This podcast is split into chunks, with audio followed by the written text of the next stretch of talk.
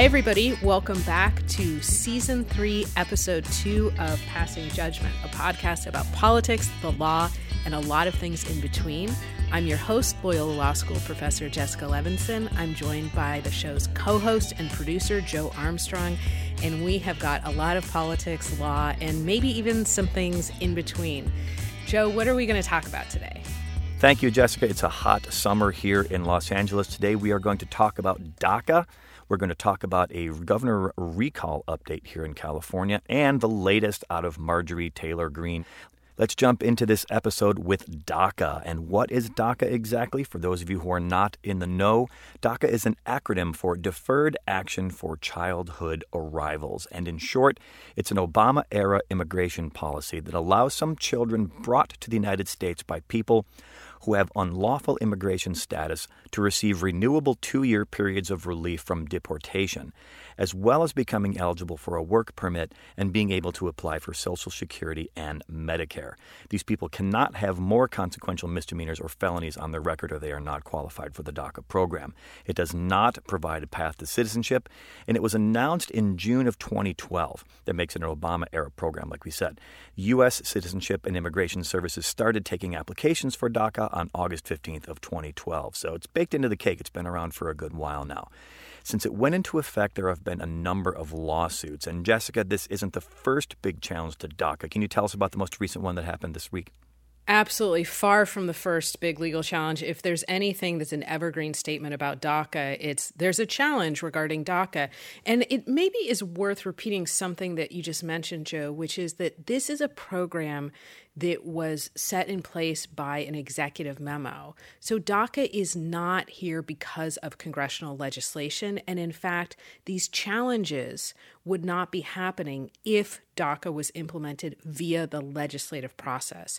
So, so much of this is because the legislation failed. We never got comprehensive immigration reform on the legislative level. And President Obama said, okay, as a stopgap, as a temporary measure, I'm going to, by executive memo, create this program, create DACA, and basically say to the Department of Homeland Security, we're not going to prosecute and deport this group of people. So it deals with prosecutorial discretion.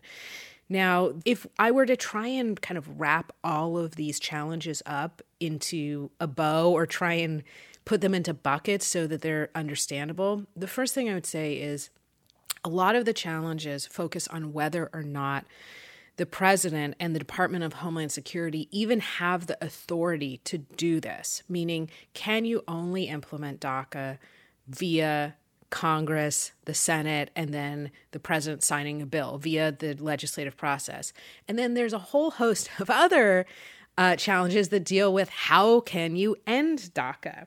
But you asked me, you know, is this the first big challenge? And the answer, of course, is no. I think I'm just going to highlight one other challenge that we've had with respect to DACA, and that was a case that Joe, I think this was one of the very first cases we talked about on passing judgment. It was a decision that the Supreme Court made in June of 2020. And what happened is that President Trump said, We're going to end DACA. And there was a challenge made to that decision, and it was a challenge under the Administrative Procedures Act. And the challenge was basically okay, President Trump, you can probably end this, but you didn't go about it the right way. And in fact, the way you went about it violates the law. It violates federal law because it's arbitrary and capricious. The case goes all the way up to the Supreme Court. June 2020, Chief Justice John Roberts says, Yep, you're right.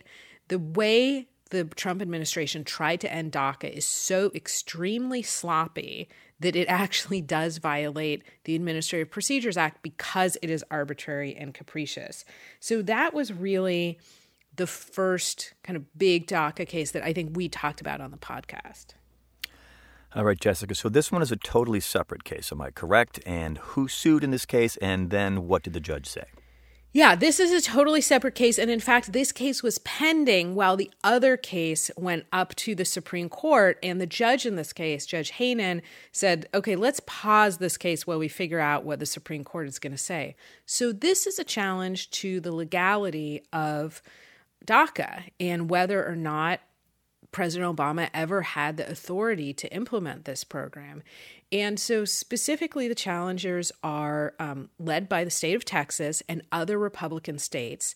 And they basically made a couple of arguments, but again, they kind of fall into two buckets. Maybe I overuse this metaphor, I'm sure I do, but I try and simplify these really complex issues.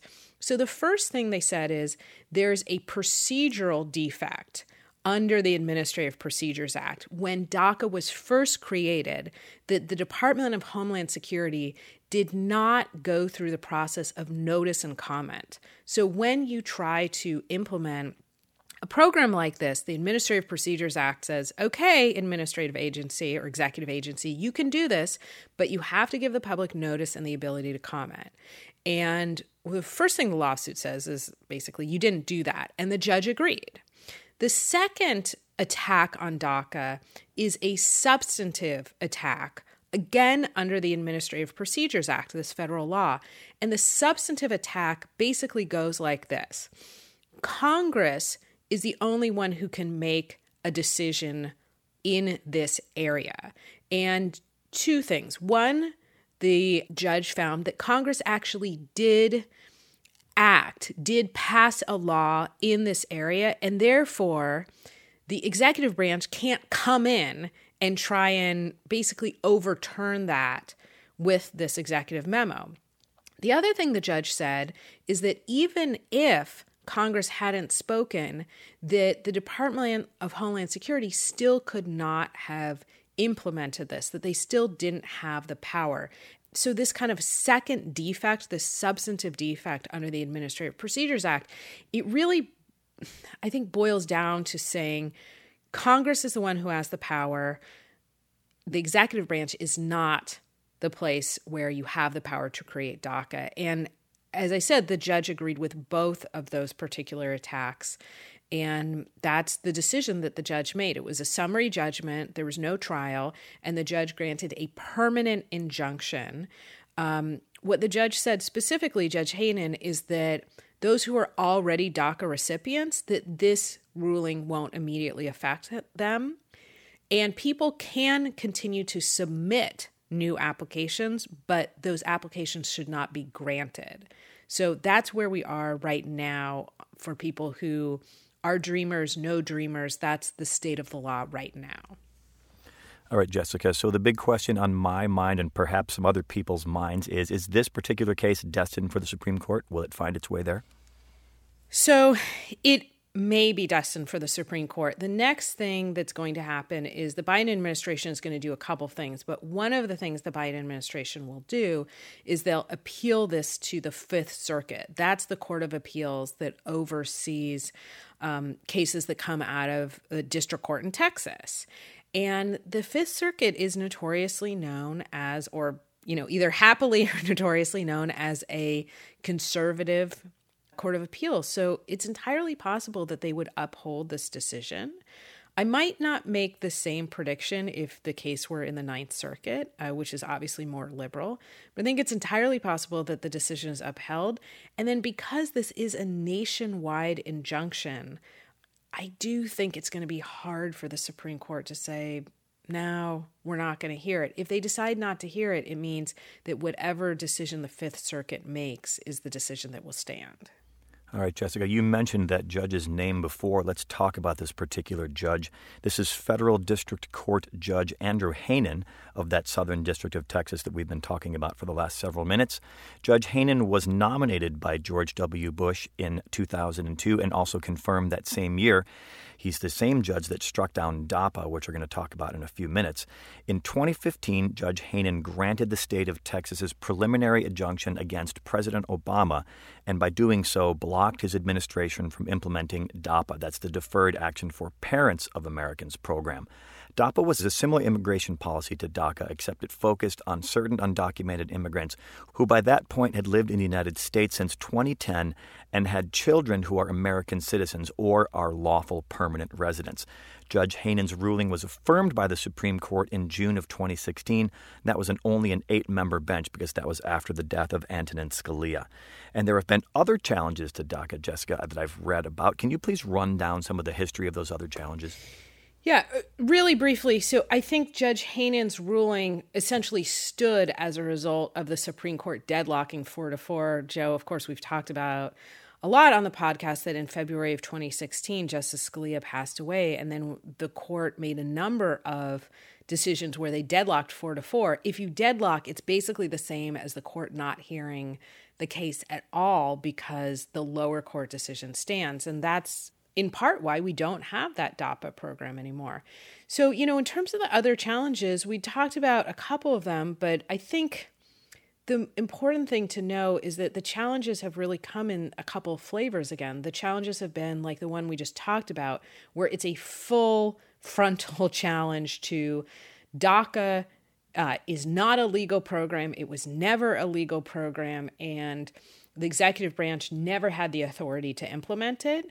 And then there's the other case that we talked about, that June 2020 case where Chief Justice John Roberts uh, wrote the opinion, and um, he said, "Okay, I know you're trying to end DACA, but you went about it in the wrong way."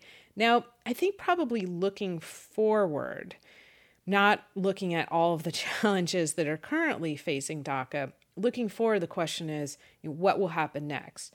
Now, the Biden administration has said that they are going to engage in what's called rulemaking, basically, an executive agency tightening up the rules around this executive policy.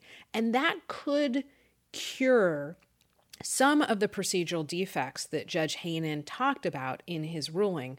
I think that's why it's particularly problematic to supporters of DACA that he made basically a two part decision that it wasn't just based on procedural defects, it was also based on substantive defects, meaning Congress is the only one who can make this decision. So the Biden administration will engage in rulemaking. Uh, they also will, as we talked about, uh, appeal the decision to the Fifth Circuit. And then, Joe, of course, there's the other route here, which is they're going to push for legislation. And frankly, all of these challenges evaporate if you can try and accomplish this through the legislative process. The big thing to look at will be can Congress try and do this through budget reconciliation? If they can, then they don't have to worry about the filibuster in the Senate and you can pass this legislation by a bare majority. So that's going to be a huge political thing to look at which will again cause all these legal challenges to evaporate. All right, Jessica, you said the F word right through there filibuster, filibuster, filibuster. So I know we've talked about that a lot on our show, and I'm sure it will come around again as it always does. But let's move on to our second topic for the day, which is the 2021 California gubernatorial recall election, and that is scheduled for Tuesday, September 14th. Now, all of you are not residents of the state of California out there in passing judgment listener land, but California is not the only state that does this, so it might be applicable to where you live as well. Now, in the past in California, the only other California recall that qualified for a general vote was in 2003 when actor and action hero Arnold Schwarzenegger replaced Governor Gray Davis in a recall election. Now, anecdotally speaking, Jessica, that was before I lived in California, but I was traveling here a lot that fall when that recall election was happening with Schwarzenegger. I remember being in California at a friend's house watching one of the late night shows because I remember that Schwarzenegger announced his candidacy on one of the late night shows, maybe Jay Leno, I don't recall. And we all know how that played out. Arnold was served as governor of the state of California for a while. So this particular election is only the fourth time a recall election has ever been held in the total of the 19 states that allow recall elections although there have been at least 53 other attempts to remove a California governor at one point or another. Six of those have been an attempt to unseat our current governor, Gavin Newsom. Now, it seems like recalls are like a holiday in California. Every California governor since 1960 has faced some kind of recall attempt or other. Now, each of those 19 states has a specified number of signatures required to trigger a recall election of an elected official at the state level. That's 13% of the votes cast for that office in the previous election. Now, the next step, if the necessary number of signatures are obtained, the Secretary of State confirms the petition, and then the election has to be scheduled within 60 to 80 days. In California, for this upcoming one, we talked about that's in just a couple months, September the 14th, Californians will only see two questions on the ballot, and first of which, should the sitting governor be recalled? And number two, who should replace that person? And we're going to talk about some of those people here in just a minute. It is worthy of note that this recall petition took place during the COVID 19 pandemic, and that there were over, in the, even in the midst of that pandemic, there were over 5,000 volunteer circulators working to acquire those signatures to get that special election scheduled. It's also important to note the original deadline for acquiring the signatures was extended due to the pandemic, so they had more time than normal to get all those signatures, and they did get them. And Jessica, that brings us back into Passing Judgment podcast land. There are at least two lawsuits dealing with this recall ballot. Let's start with the Larry Elder case. And full disclosure here, I personally once worked with Larry Elder at a radio station, although only on a fill in basis. So, setting aside that, Jessica, can you please tell us about Larry Elder and why he's suing? Uh, I can tell you about why he's suing, and I can briefly tell you that the, he's a conservative talk radio show host. And other than that, I can't tell you an enormous amount about him. But if I could back up for a minute, and I did live in California, of course, during the uh, 2003 recall. And um, one of the things that I think is probably worth mentioning in talking about the recall is how very different things are in California now than they were in 2003. Um, in that case, of course, we were recalling Governor Gray Davis, also a Democrat, but much less popular than Governor Gavin Newsom. A lot of people might not love Governor Newsom, particularly if COVID numbers start ticking back up, but Governor Gray Davis really struggled in the polls. Another thing, the state is different now. The state is a, in a lot of ways, deeper blue state. And the people who are running in the recall to replace the governor are also very different. When it came to 2003, you had really some big names. You had uh, the lieutenant governor who was running and said, Well, you need a fallback. Um, you had, of course, Arnold Schwarzenegger, who ended up winning and had international stardom and a little bit of, let's not forget, a little bit of political experience. And then you had some other people who were both kind of in and outside of the political world who people generally knew about, or at least political people. We don't have those big names this time around. Well, also, there were 135 candidates at that time, this time 41. And you know what's different? I think the biggest names, probably the former mayor of San Diego, Kevin Faulconer, and maybe Larry Elder.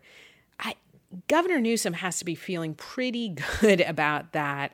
Uh, he managed to kind of hold the Democrats together. No big Democrat is running as the kind of fail safe, the just in case we vote to recall that there's a Democrat there who can take the reins.